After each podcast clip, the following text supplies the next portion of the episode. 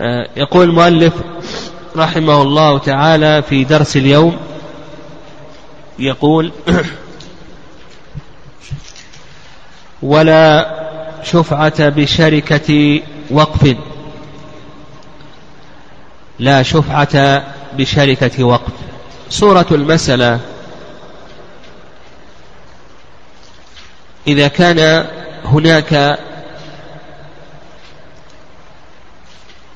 عقار بعضه وقف والبعض الآخر ملك مطلق. فبيع الملك المطلق. هل يشفع لصالح الوقف أو لا يشفع؟ هذه الأرض نصفها لزيد. والنصف الآخر وقف مشاعة. نصف لزيد والنصف الآخر وقف. نصيب زيد ملك مطلق. زيد باع نصيبه. فهل لناظر الوقف أن يشفع على المشتري لكي يضم هذا النصيب إلى الوقف؟ قد يكون الوقف له مال. فهل للناظر القائم على الوقف أن يشفع لكي يضم هذا النصيب إلى الوقف؟ فتكون جميع الأرض يكون جميع الشقص وقفا. أو أنه لا يملك الناظر على هذا الوقف الشفعة. هذا الصورة واضحة. يقول لك المؤلف رحمه الله لا شفعة بشركة وقف يعني أن الناظر لا يملك أن يشفع على المشتري لكي يضم بقية النصيب إلى الوقف. لا شفعة بشركة وقف. وهذا هو المشهور من مذهب الإمام أحمد رحمه الله وكذلك أيضا مذهب الشافعي. وعلتهم في ذلك. نعم علتهم في ذلك. قالوا لأن الوقف لا يؤخذ بالشفعة فكذلك أيضا لا تجب به. يقول الوقف لا يؤخذ بالشفعة. لو فرضنا أن المسألة على العكس لو فرضنا أن المسألة على العكس فهل لصاحب الملك أن يأخذ الوقف أو ليس له ذلك. يقول لا لا يؤخذ بالشفعة. فكذلك أيضا لا تجب به. فمثلا لو كانت الأرض بين زيد بعضها لزيد والبعض الآخر وقف. بيع الوقف. فهل لزيد أن يشفع ويأخذ الوقف أو ليس له أن يشفع؟ يقول لك المؤلف ليس له أن يشفع ويأخذ هذه الوقف فكذلك أيضا لو بيع الملك المطلق ليس للناظر أن يشفع لكي يأخذ هذا الملك ويضم إلى الوقف. فكما أن أنه لا يؤخذ بالشفعة فكذلك أيضا لا تجب, لا تجب به الشفعة. وهذا التعليل هذا غير مسلم. من قال بأنه لا يؤخذ بالشفعة؟ الصحيح أنه إذا بيع الوقف لأمر يقتضي ذلك فإن لصاحب الوقف المطلق أن يشفع. ولا ضير في ذلك. يأخذ الأرض التي بيعت وكانت وقفا ويعطي الثمن للمشتري. واضح؟ الصواب في ذلك أنه له أن يأخذ أن يؤخذ. من قال بأنه ليس له أن يؤخذ؟ الصواب أنه يؤخذ. ما دام أن أجزنا بيع الوقف لأمر يقتضي ذلك فلا بأس أن يؤخذ بالشفعة. وثمن الوقف ثمن الوقف آه، آه، يشترى به. نعم ثمن الوقف يشترى به. فالصحيح أنه آه، أنه إذا بيع الوقف لصاحب الوقف المطلق. ماذا؟ ها؟ أن يشفع. فإذا كان كذلك أيضا لناظر الوقف أن يشفع إذا بيع نصيب الوقف المطلق. هذا الصواب. طيب وهذا هو الرأي الأول. والرأي الثاني رأي المالكية. وأنه تثبت الشفعة بشركة الوقف. رأي المالكية تثبت الشفعة بشركة الوقف. وعلى هذا إذا بيع الوقف المطلق فلناظر الوقف. أن يشفع على المشتري لكي يضم النصيب إلى ماذا؟ ها؟ إلى الوقف. لكي يضم النصيب إلى الوقف. وهذا رأي المالكية. وهذا القول هو الصواب. أولا لعموم الحديث وثانيا لأن الضرر لأن الحكمة من الشفعة. ما هي الحكمة من الشفعة؟ هي دفع ماذا؟ الضرر المتوقع من مشتري جديد. فكما أن الملك المطلق يلحقه ضرر فكذلك أيضا الوقف يلحقه ضرر. فأيضا الوقف بحاجة إلى الشفعة لدفع الضرر عنه بل قد يكون أولى. فالصحيح في ذلك أنه إذا بيع الوقف المطلق الملك المطلق فللقائم على الوقف أن يشفع لكي يضم بقية النصيب إلى الوقف فتكون وقفا قال ولا ولا غير ولا غير ملك سابق. هذا من شروط صحة الوقف. يعني من شروط صحة الوقف. أن يكون ملك الشفيع سابقا. آه. وهذا الشرط كم؟ ها؟ كم؟ من شروط الشفعة نعم. من شروط صحة الشفعة. هذا الشرط الرابع هذا أو الخامس؟ الخامس. طيب. السابع؟ طيب. الشرط السابع. الشرط السابع تقدم ملك الشفيع للرقبة أو نقول للنصيب. تقدم ملك الشفيع للنصيب. وعلى هذا لو اشترى اثنان شقصا دفعة واحدة فليس لأحدهما أن يشفع الآخر.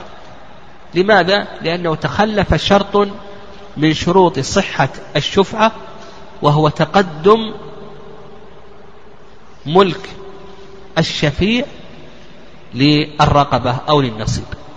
فنقول يشترط أن يتقدم ملك الشفيع للنصيب.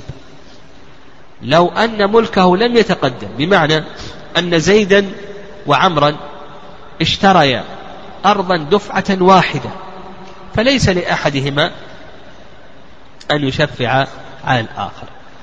قال المؤلف ولا لكافر على مسلم. هذا الشرط الثامن.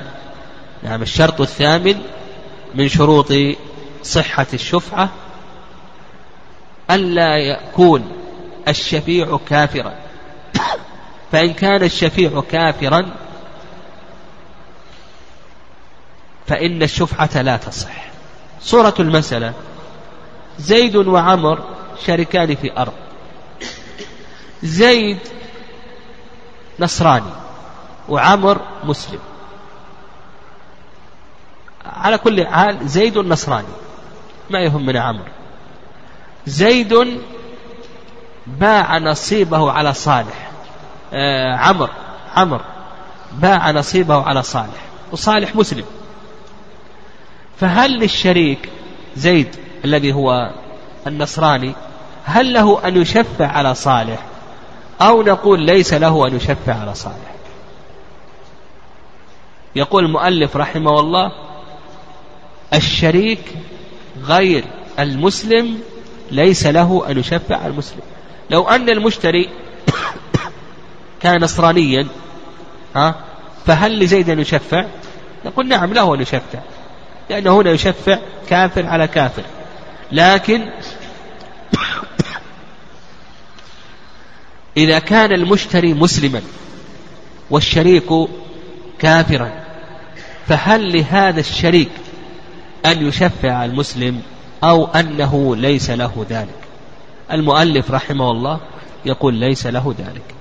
والعلة دليلهم على ذلك ما يروى عن النبي صلى الله عليه وسلم أنه قال لا شفعة لنصراني وأيضا قالوا بأن الإسلام يعلو ولا يعلى عليه. ولحديث أبي هريرة من النبي صلى الله عليه وسلم قال لا تبدأ اليهود والنصارى بالسلام إلى آخره. والرأي الثاني أنه تثبت شفعة غير تثبت شفعة غير المسلم على المسلم. وعلى هذا إذا شفع هذا النصراني على المسلم فإن الشفعة صحيحة. لعموم حديث جابر رضي الله تعالى عنه. وهذا القول هو الصواب. وأما ما يروى عن النبي صلى الله عليه وسلم أنه قال لا شفعة لنصراني حديث أنس. نعم أنه قال لا شفعة لنصراني فهذا الحديث غير ثابت. بل كما قال أبو حاتم رحمه الله قال هو باطل باطل الإسناد. وأما القول بأن الإسلام يعلو ولا يعلى عليه. حديث أبي هريرة لا تبدأ اليهود والنصارى بالسلام. يقول بأن هذا ليس هذا ليس من حق الملاك وإنما هو من حق من حقوق الملك. البحث في الشفعة هذه من ماذا؟ من حقوق الملك. فكما أنه ملك هذا هذا العقار أو هذا الشخص إلى آخره فإن كل ما يتبعه من حقوق فإنه يملكه. ونظر ذلك سلف لنا نظر هذه المسألة مسألة أخرى. ها؟ ما هي؟ وقلنا بأن هذا من حقوق المل... آه الأملاك وليس من حقوق الملاك. تقدم لنا مسألة نظر هذه المسألة. وأن العلماء رحمهم الله اختلفوا فيها. هل هي ثابتة لل... للكافر أو أنها ليست ثابتة للكافر إلى آخره؟ ها؟ تفضل. صح. أحسنت. البيع على بيع أخيه والشراء على شراء أخيه. هل يجوز أن يبيع على بيع؟ هو يحرم عليه أن يبيع على بيع المسلم. لكن هل يجوز أن يبيع على بيع الكافر أو أن يشتري على شراء الكافر أو أن يسوم على سوم الكافر إلى آخره قلنا بأن هذا لا يجوز أن يبيع على بيع الكافر لماذا؟ لأن هذا من حقوق ماذا؟ الأملاك وليس من حقوق الملاك ولما في ذلك من الظلم والاعتداء فالصواب في هذه المسألة ما ذهب إليه أكثر أهل العلم أنه لا يجوز آآ آآ نعم أنه تصح الشفعة للمسلم للكافر على المسلم. قال رحمه الله فصل. وإن تصرف مشتريه بوقفه أو هبته. نعم هنا تكلم المؤلف رحمه الله على حكم تصرفات المشتري. قبل الشفعة يتصرف المشتري في الشخص قبل الشفعة. وكذلك أيضا ما يتعلق بنماء الشخص إلى آخره قبل الشفعة كما سيأتي. يعني صورة المسألة الآن زيد وعمر شريكان في أرض. زيد باع نصيبه على صالح. صالح تصرف في الشخص. باع الشخص وهب الشخص. بنى فيه غرس فيه أجره إلى آخره. ما حكم هذه التصرفات؟ الآن نبحث بأي شيء ها؟ تصرفات ماذا؟ تصرفات المشتري قبل الأخذ بالشفعة ولنفرض أن زيدا كان غائبا ثم قدم فوجد شريكة قد باع وحصلت المقاسمة والمشتري أخذ نصيبه وتصرف فيه. غرس زرع بنى باع أجر وقف وهب أوصى إلى آخره. ما حكم هذه التصرفات؟ التصرفات ماذا؟ ها؟ من؟ المشتري بالنسبة للشريك هو على شفعته. أو قدم بعد سنة سنتين عشر سنوات هو على شفعته. لكن ما يتعلق بهذه التصرفات. تصرفات المشتري. ما يتعلق بتصرفات المشتري. ما حكم هذه التصرفات؟ نقول هذه التصرفات على أقسام. القسم الأول أن يكون ذلك بعد الطلب بالشفعة. أن يكون ذلك بعد الطلب بالشفعة. يعني الشريك طالب بالشفعة وشفع. فنقول بأن كل تصرفات المشتري بعد الطلب بالشفعة نقول بأنها تصرفات باطلة. هو الآن شفع ثم ذهب المشتري وباع أو وقف. قال هذا وقف لله عز وجل. إيش نقول هنا؟ ها؟ نقول بأن هذه التصرفات كلها لأن هذه التصرفات كلها باطلة. كلها باطلة. هذا القسم الأول أن يكون ذلك بعد الطلب بالشفعة. وهذا محل اتفاق بين أهل العلم رحمهم الله تعالى. القسم الثاني أن يكون التصرف قبل الطلب بالشفعة. يعني أن يكون التصرف قبل الطلب بالشفعة. ولنفرض أن الشريك كان غائبا لم يطالب بالشفعة. ثم بعد ذلك المشتري قاسم الشريك الآخر وأخذ النصيب وتصرف فيه. فقدم شريكه. هل هل يثبت له حق الشفعة ولا يثبت له حق الشفعة؟ نقول نعم يثبت له حق الشفعة. لكن بقينا في تصرفات المشتري. تصرفات المشتري إذا كانت قبل الطلب بالشفعة نقول بأنها أنواع. النوع الأول النوع الأول أن يتصرف تصرفا لا تثبت به الشفعة ابتداء. أن يتصرف تصرفا لا تثبت به الشفعة ابتداء. وش مثاله الذي لا تثبت به الشفعة ابتداء مثل الهبة مثل الوقف. ولهذا قال المؤلف رحمه الله وإن تصرف مشتريه بوقفه أو هبته أو رهنه لا بوصية سقطت الشفعة.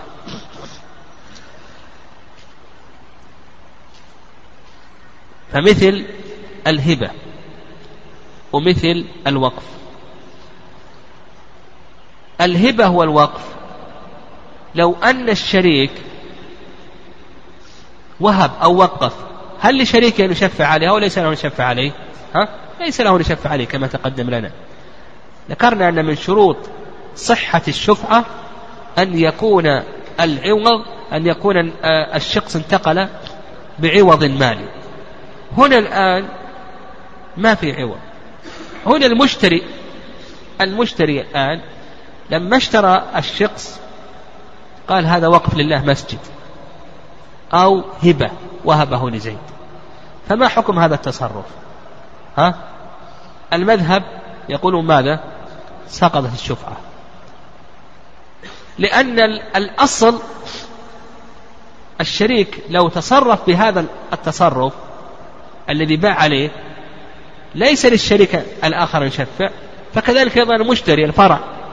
إذا تصرف بهذا التصرف ها ليس للشريك أن يشفع فكما أن الأصل ليس له أن يشفع فكذلك أيضا الفرع نقول بأنه ليس له أن يشفع.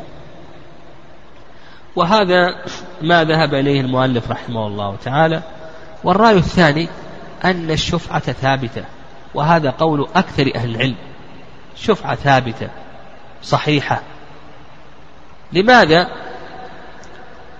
لأن أيهما أسبق؟ حق الشفعة ولا التصرف؟ حق الشفعة. لأن بمجرد ما حصل البيع ثبتت الشفعة ثبت حق الشفعة. ثم جاء التصرف بعد ذلك واردا على حق الشفعة. فنقول بأن حق الشفعة سابق وإذا كان سابقا فلا يبطله التصرف. لأنه الآن هو زيد وعمر الآن شركان في هذه الأرض. زيد باع نصيبه على صالح. لما باع زيد على صالح ثبت لعمر حق الشفعة. عمرو ثبت له حق الشفعة. فنقول كون هذا يتصرف لما ثبت حق الشفعة لعمر للشريك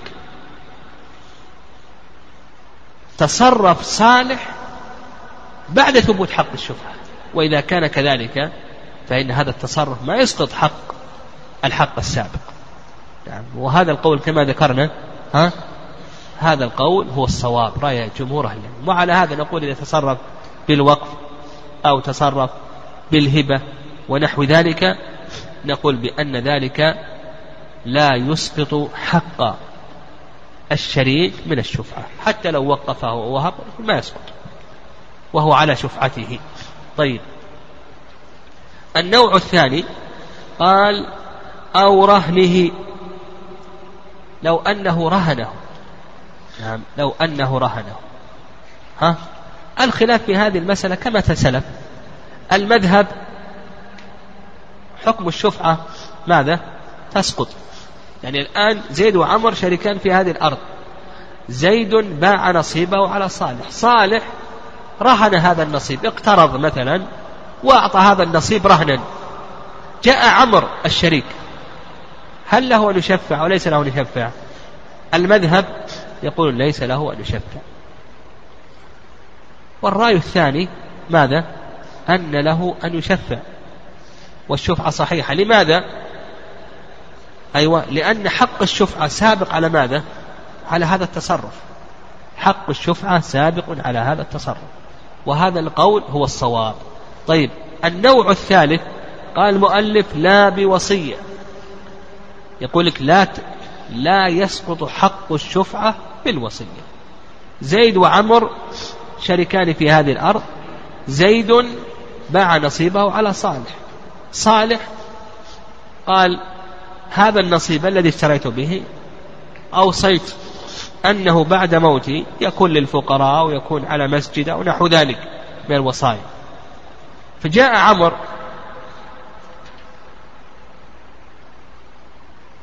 فهل تسقط شفعته؟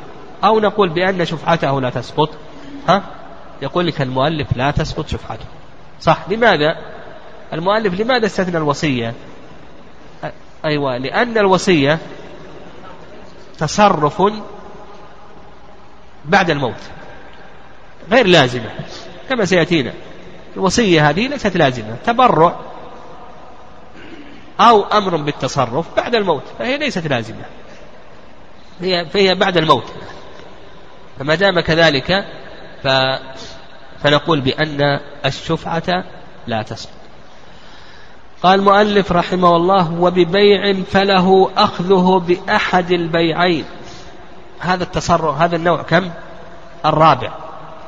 إذا تصرف المشتري بالبيع فنقول بأن الشفعة ثابتة. المؤلف يقول لك ثابتة الشفعة.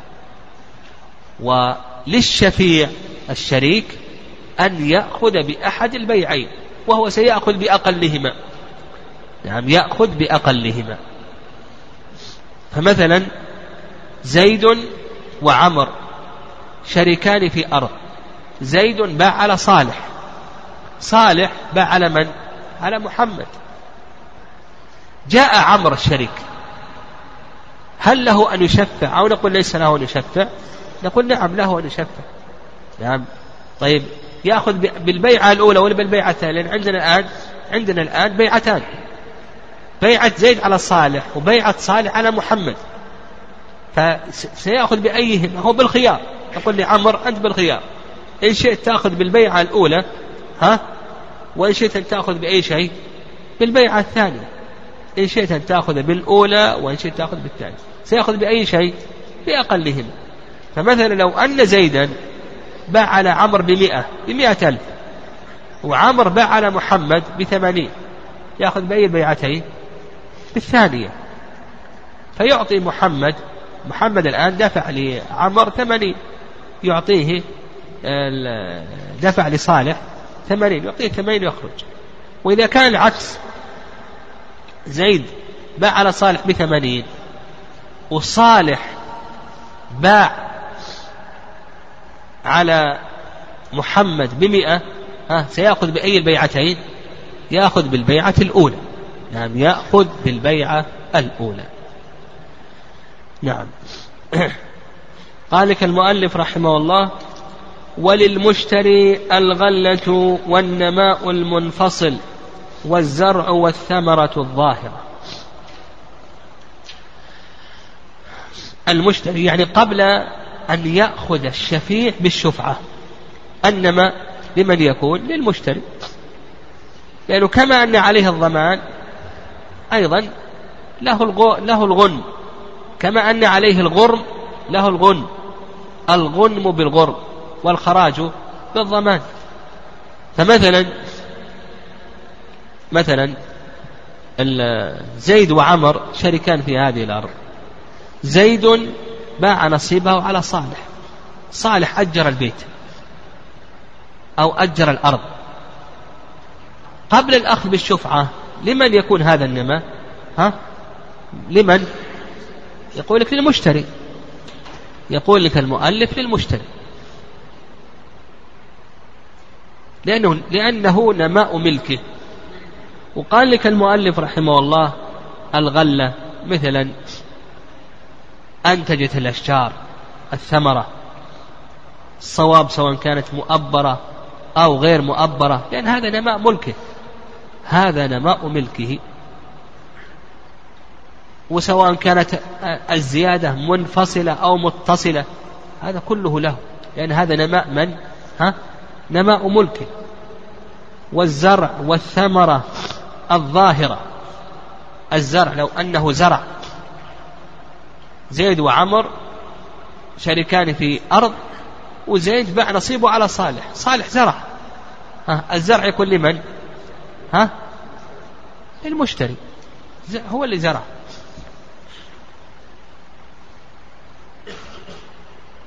أيضا هذا الزرع أظهر ثمرة مثلا زرع طماطم زرع باذنجان إلى آخره. الثمرة دي تكون لمن؟ ها؟ للمشتري هذا نماء ملكي. فإذا حصلت غلة يعني قبل أن يأخذ بالشفعة حصل غلة حصل نمأ إلى آخره. نقول هذا كله يكون لمن؟ ها؟ للمشتري لأنه نماء ملكه. وكذلك أيضا الزرع إلى آخره. وكذلك أيضا لو زرع. نعم لو زرع. لكن هل إذا زرع يقول الزرع يكون لمن؟ للمشتري. والفقهاء رحمهم الله يقولون المذهب يقول للمشتري أن يبقيه إلى وقت أخذه بلا أجرة. ولنفرض أن المشتري صالح. زرع الأرض وجاء عامر وشفع. الآن الزرع زرع البر يحتاج خمسة أشهر في الأرض أو ستة. مضى ثلاثة أشهر بقي ثلاثة أشهر الآن. هل نقول للمشتري اقلع الزرع؟ ها يؤدي إلى ماذا؟ يؤدي إلى فساده ولأن هذا وضع بحق. هذا وضع الآن بحق. ف والزمن لا يطول. يعني الزمن لا يطول. فيقولون له أن يبقيه إلى وقت أخذه بلا أجرة. يعني الأجرة هذه يقولون بأنها ليست لازمة له.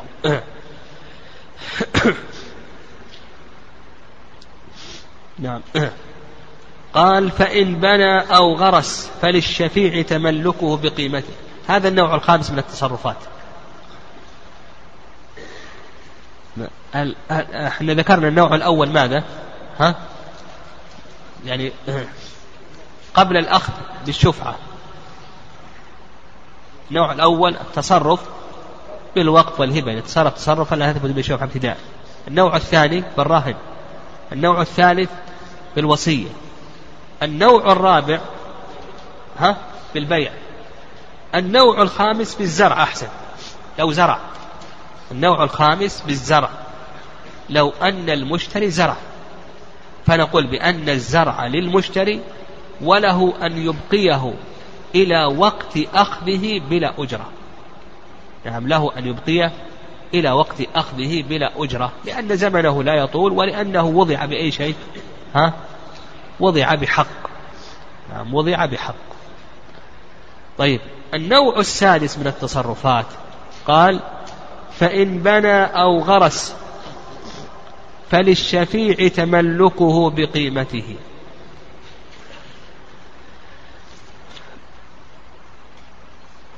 وقلعه ويغرم نقص نقصه ولربه أخذه بلا ضرر.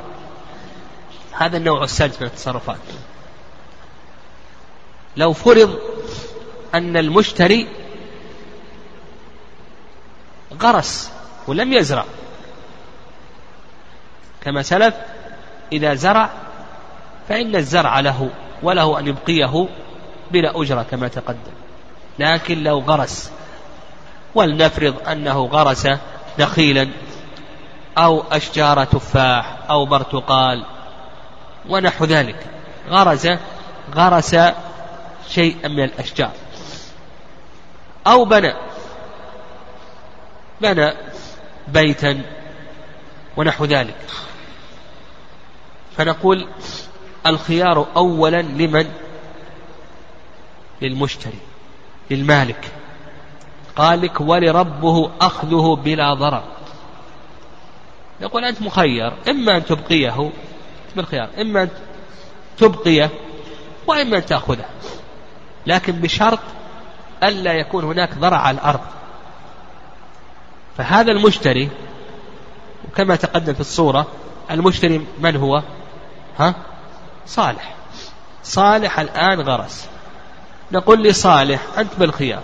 إن شئت تقلع الغراس اقلع النخل لكن بشرط أن لا يكون هناك ضرع على الأرض.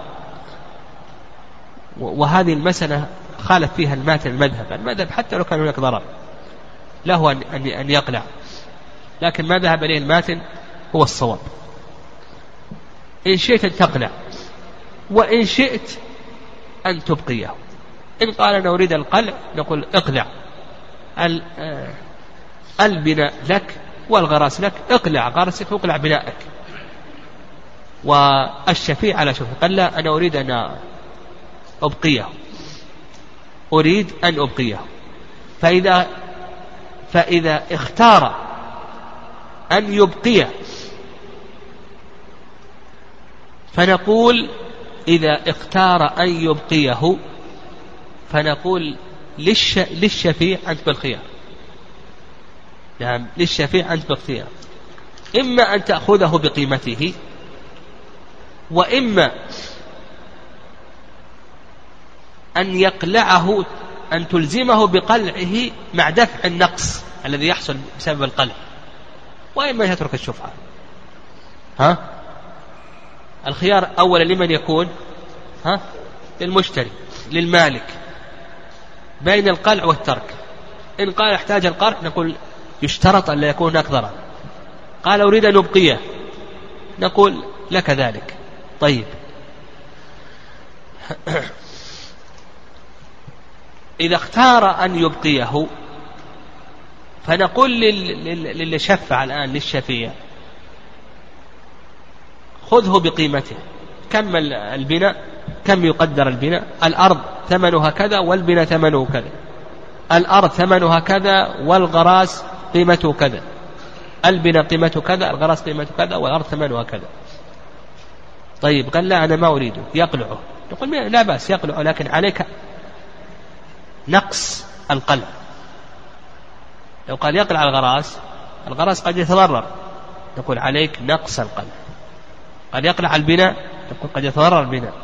عليك النقص. أو تترك الشفعة واضح؟ ولهذا قال لك فإن بنى أو غرس فللشفيع تملكه بقيمته وقلعه. ويغرم نقصه أو يترك الشفعة ولربه أخذه بلا ضرر. فيكون الخيار أولا لمن؟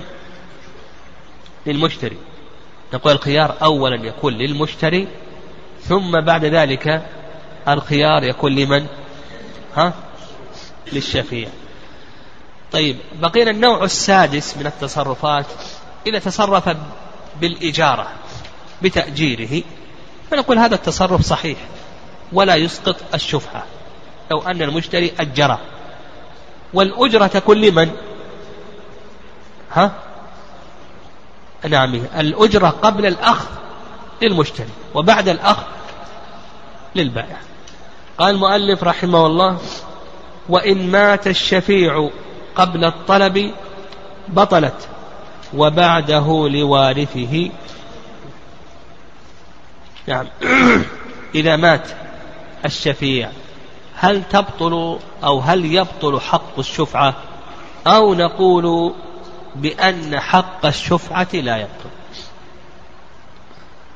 إذا مات الشفيع. يقول لك المؤلف رحمه الله فيه تفصيل. فيه تفصيل. ما هو التفصيل؟ قال إن كان الشفيع طالب بالشفعة قبل الموت لم تبطل. وإن كان الشفيع لم يطالب حتى مات بطلت الشفعة. وهذا المشهور من المذهب. نعم هذا المشهور من المذهب. وعلتهم في ذلك أو تعينهم في ذلك يقولون أنه إذا طالب فإن الحق تقرر بالطلب. أما إذا لم يطالب فإن الحق لم يتقرر. إذا طالب يقول الحق تقرر ثبت بالطلب. إذا لم يطالب فإن الحق لم يتقرر. هذا هو المشهور من المذهب. والرأي الثاني نعم الرأي الثاني وهو رأي المالكية والشافعية أن حق الشفعة لا يسقط بالموت بل يورث. نعم يورث. لأنه حق مالي وكما تقدم لنا أنه تصح المعاوضة عليه. ويدل لذلك قول الله عز وجل ولكم نصف ما ترك أزواجكم. فقوله ولكم نصف ما ترك أزواجكم يشمل كل ما تركه الأزواج من الأعيان المالية والحقوق المالية وغير ذلك. فالصواب في هذه المسألة ما ذهب إليه حق المالكية والشافعية وأن حق الشفعة لا يبطل بالموت سواء طالب الشفيع أو لم يطالب الشفيع لأن هذا حق مالي يورث. هذا حق مالي يورث. نعم. وعند الحنفية يرون السقوط أيضا دون تفصيل. إذا مات يرون أنه يسقط دون تفصيل لكن الصواب كما تقدم لنا هو قول المالكية والشافعية.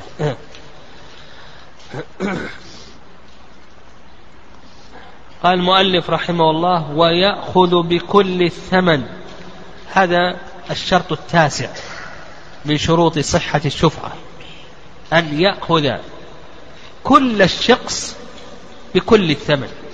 يعني الشرط التاسع أن يأخذ جميع الشخص بجميع الثمن. يعني أن يأخذ جميع الشخص بجميع الثمن. فمثلا لو فرضنا أن الشريك باع بمئة ألف قال أنا أشفع بثمانين ألف. ها؟ هل له ذلك وليس له ذلك؟ وليس له ذلك لأن الضرر لا يدفع بالضرر فالشفعة شرعت لدفع الضرر.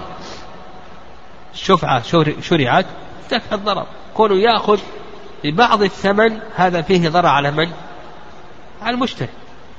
لو قال الشفيع أنا أشفع لكن بثمانين هو اشترى الآن بمئة. يقول إما أن تأخذ بكل الثمن الذي استقر عليه العقد وإما أن تسقط الشفعة. يعني ليس له أن يأخذ ببعض الثمن. قال فإن عجز عن بعضه سقطت شفعته. لأنه كما تقدم لنا الضرر لا يزال بالضرر لكن يمهل ما جرت به العادة عرفا. يعني يمهل ما جرت به العادة عرفا. فما جرت به العادة عرفا نقول بأنه يمهل. مثلا لو يعني يمهل جرت العادة عرفا هل يستطيع أن يحصل المال أو لا يحصله كيمهل كيوم يومين ثلاثة إلى آخره. نعم فإذا لم يحصل المال في مثل هذه المدة نقول بأنه ليس له الحق في الشفعة قال فإن عجز عن بعضه سقطت شفعته قال والمؤجل يأخذ المليء به.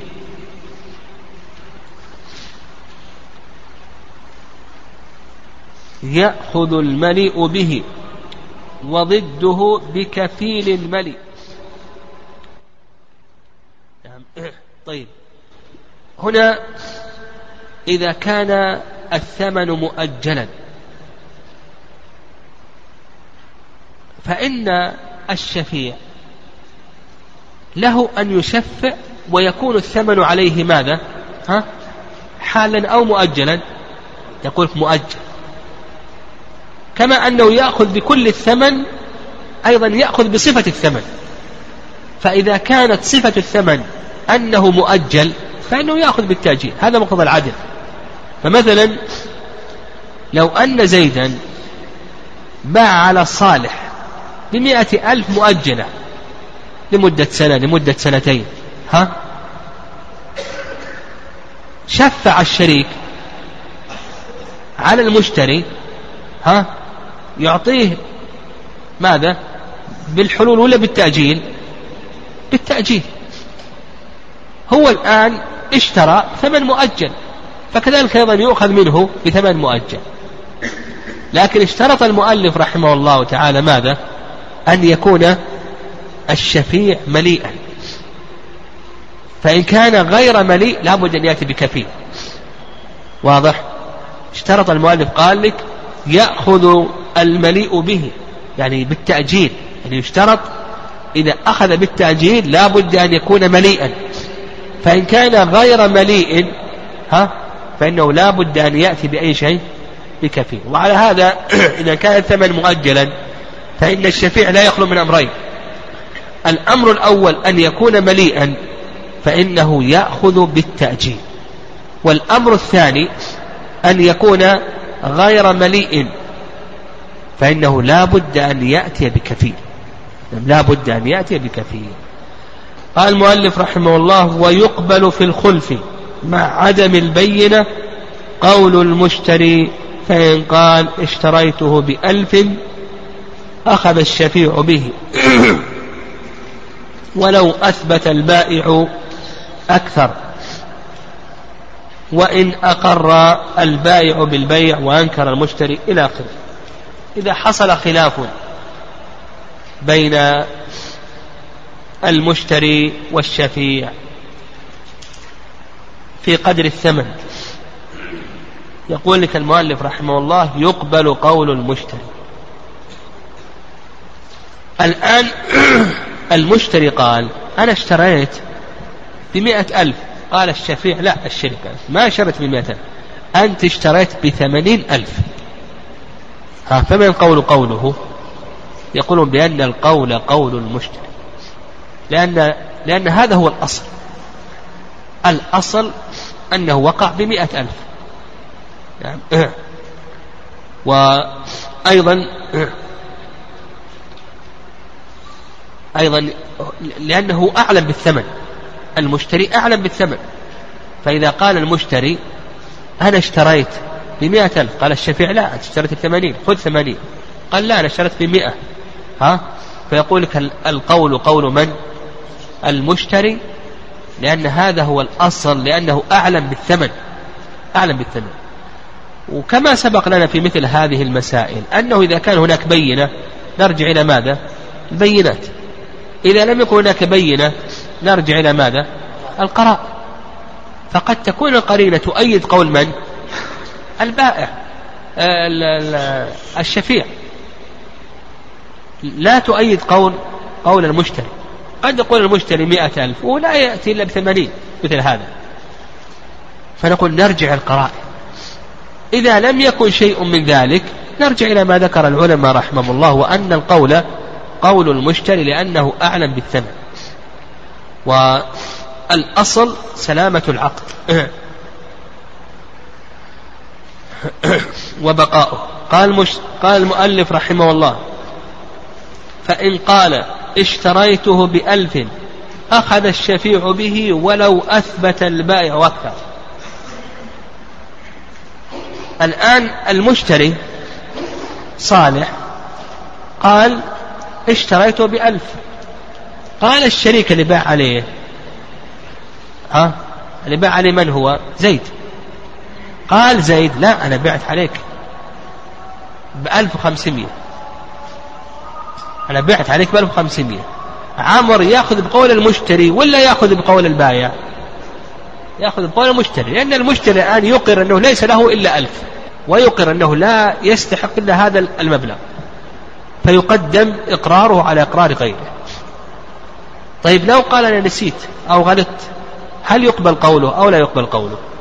يعني لما قال بايع أنا بعت عليك ب 1050 قال غلطت ولا نسيت؟ أنا شريت ب 1500 ها؟ هل يقبل قوله أو لا يقبل؟ المذهب أنه ما يقبل قوله. لماذا؟ لأنه رجوع عن الإقرار. ما يملك الرجوع عن الإقرار. و والصواب في هذه المسألة يعني الصواب في هذه المسألة أنه ينظر إلى القرائن. يعني ننظر إلى القرائن. فإن دلت القرائن على أنه صادق في دعواه صادق في دعواه أنه غلط أو نسي فنقول نرجع إلى هذه نرجع إلى كلامه. يقبل قوله. المهم مثل هذا إذا دلت القرينة على أنه صادق في قوله نسيت أو غلطت أو نحو ذلك نقول صواب أنه يرجع نعم أو ينظر إلى قوله